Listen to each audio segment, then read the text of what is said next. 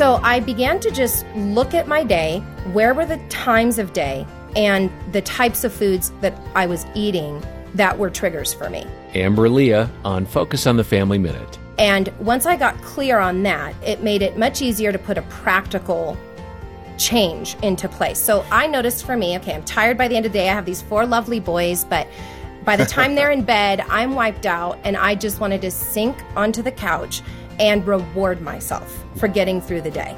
And so for me, like John, is ice cream. I would go to the freezer, open up the refrigerator, guy would scoop the ice cream for me, and it wasn't just a serving size, it was a nice big bowl full. And I would eat ice cream every night for years. And so I began to realize that if I keep doing that, obviously that's not going to be supportive of getting healthier. And so I had to say, okay, put a different plan in place. Hear more from Amber at FamilyMinute.org.